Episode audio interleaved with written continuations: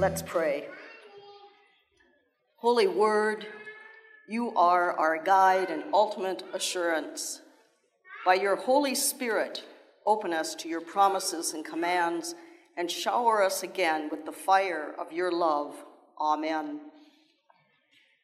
Our first reading this morning is from the Old Testament, the book of Isaiah, chapter 40, verses, excuse me, yes, verses 1 through 8. It's called Comfort for God's People. Comfort, comfort my people, says your God. Speak compassionately to Jerusalem and proclaim to her that her compulsory service has ended, that her penalty has been paid, that she has received from the Lord's hand double for all her sins. A voice is crying out Clear the Lord's way in the desert, make a level highway in the wilderness for our God. Every valley shall be raised up, and every mountain and hill will be flattened. Uneven ground will become level, and rough terrain a valley plain. The Lord's glory will appear, and all humanity will see it together. The Lord's mouth has commanded it. A voice was crying, Call out! And another said, What shall I call out? All flesh is grass and its loyalty is like the flowers of the field. The grass dry, dries up and the flowers wither when the Lord's breath blows on it. Surely the people are grass. The grass dries up, but flowers wither, but our God's word will exist forever. Our second reading is from the Gospel of Luke, chapter 3, verses 7 through 18. Then John said to the crowds who came to be baptized by him, You children of snakes, who warned you to escape from the angry judgment that is coming soon? Produce fruit that shows you have changed your hearts and lives. And don't even think about saying to yourselves, Abraham is our father. I tell you that God is able to raise up Abraham's children from these stones. The axe is already at the root of the trees. Therefore, every tree that doesn't produce good fruit will be chopped down and tossed into the fire. The crowds asked him, What then should we do? He answered, Whoever has two shirts must share with the one who has none, and whoever has food must do the same. Even tax collectors came to be baptized. They said to him, Teacher, what should we do? He replied, Collect no money, no more money than you are authorized to collect. Soldiers asked, What about us? What should we do? He answered, Don't cheat or harass anyone, and be satisfied with your pay. The people were filled, filled with expectation, and everyone wondered whether John might be the Christ. John replied to them all, I baptize you with water, but the one who is more powerful than me is coming. I'm not worthy to loosen the strap of his sandals. He will baptize you with the Holy Spirit and fire. The shovel he uses to sift the wheat from the husks is in his hands. He will clean out his thrashing area and bring the wheat into his barn, but he will burn the husks with a fire that can't be put out. With many other words, John appealed to them, proclaiming good news to the people. Our sermon text this morning comes from the prophet Zephaniah, chapter 3, verses 14 through 20.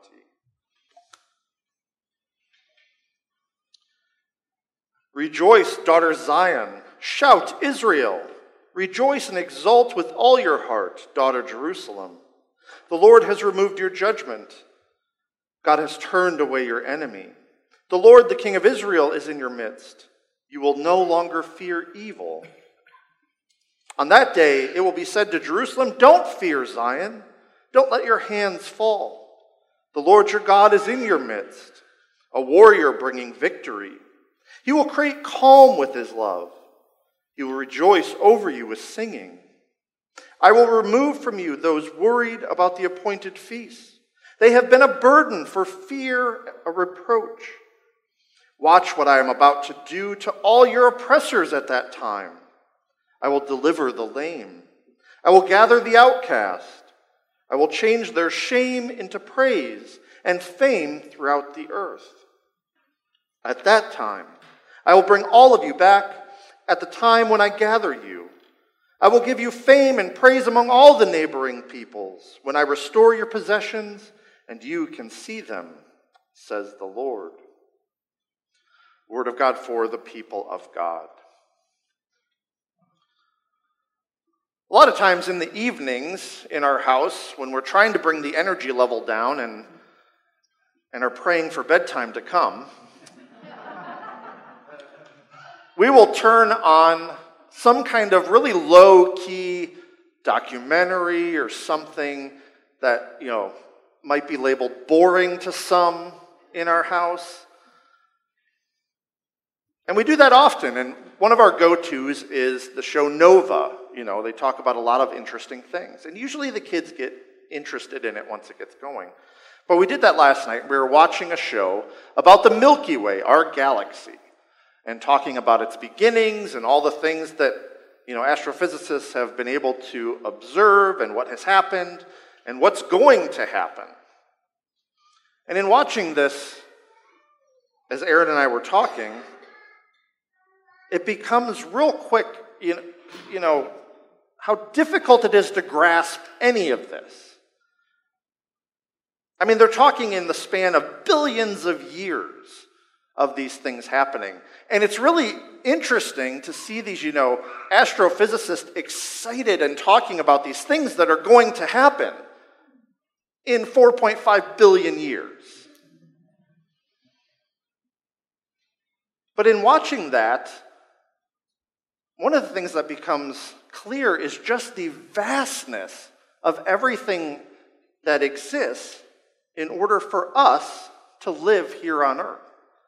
All of the moving parts that have to be in certain places for us to be in this certain spot, a certain distance from our sun, so that life can exist. It wasn't always the case, and it won't always be the case that we are in the right spot to support life. I thought about that, and as I was reading this, this text from the prophet Zephaniah, text written, you know, roughly 600 years before the birth of Jesus. It helped illustrate for me that God operates in a way and on a time frame that I will never understand or comprehend. There's a vastness to the way that God operates that is just mind blowing. We can't comprehend big numbers. It's been proven that when you start talking about billions, that our brains don't understand how to comprehend that. I've seen interesting graphics to show, especially when you're talking about wealth and things like that. But we don't understand numbers that big. Now, for the people listening to this prophecy, they didn't have any concept of any of that. They had heard the story of creation over and over again. They looked up at the stars and I'm sure wondered, just like we do. But if they knew anything, they knew that God was operating in a time and in a space that they couldn't quite understand. This prophecy comes as the people are struggling with exile as the people are outside of their promised land.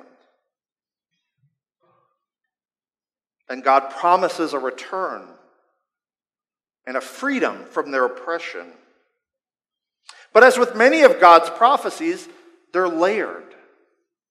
It's true that the people would return from their exile, they would rebuild the temple, they would return to life in the promised land. But that didn't last long. Oppression came back. First the Greeks, then the Romans.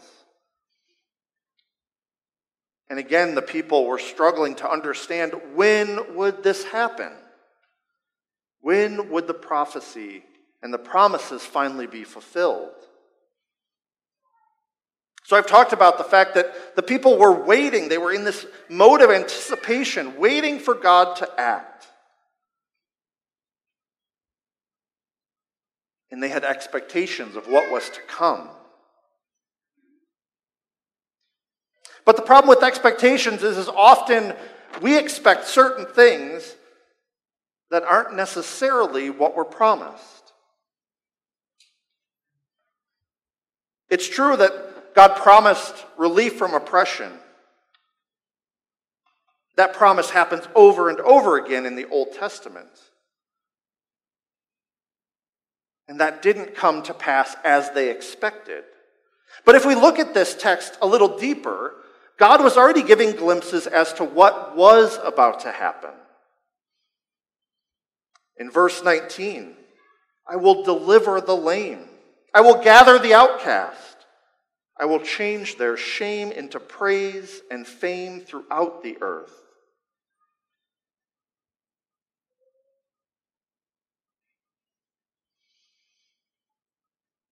God was always concerned with those whom we decided weren't worthy enough, whom we decided didn't fit in, whom we decided were outside of God's love. It is those people that God spoke about in the promises made.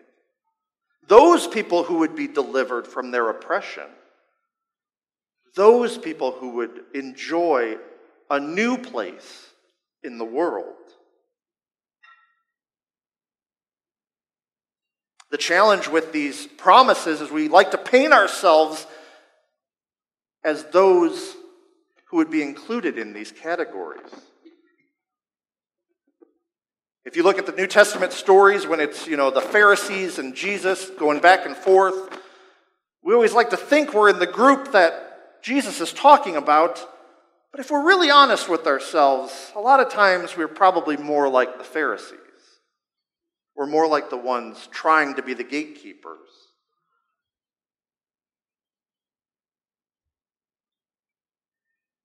Last week I talked about the prophetic voice being silent for 400 years. But even in that silence, God never stopped moving towards the fulfillment of this promise. God never stopped creating new things. Even when we couldn't notice them, God was there. I think about that when I think about our universe, its vastness, when I struggle to comprehend our place in the midst of it. I think it's the ultimate display of God's love for us.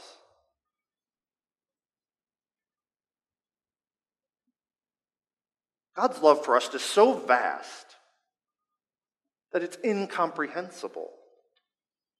It exists to such depths that we cannot even, even fathom it. And yet, each and every step along the way, we're reminded of that love. That God never let us go, that God never said we were unworthy, that God never said we couldn't come back. That's the gift of Advent and the season of anticipation and waiting. That is the gift of being reminded of just who God is and who we are, of God's love for us. Love that would become embodied in a human being, one who had been promised long ago to bring about the kingdom of God, to remove the weight of sin and death and to restore us once and for all.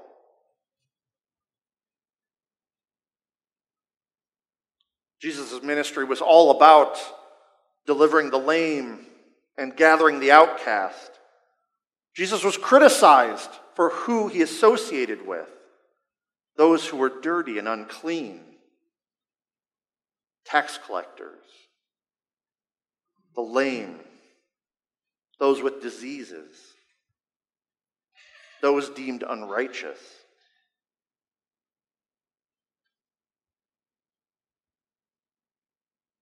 As we think about our place in the story, the story of Advent, the story of Christmas, let us remember who is being delivered, who these promises are for, and let us be people to take these promises to those who are still called outcasts, to those who are still thought of as less than, who are deemed unworthy, who are deemed unlovable. And let us embrace the depth and the width and the unfathomable amount that God loves us. Because that is the good news. That is the hope that came in Jesus' birth. That is the hope we are called to go out into the world and deliver to the people. It is the hope that saves us.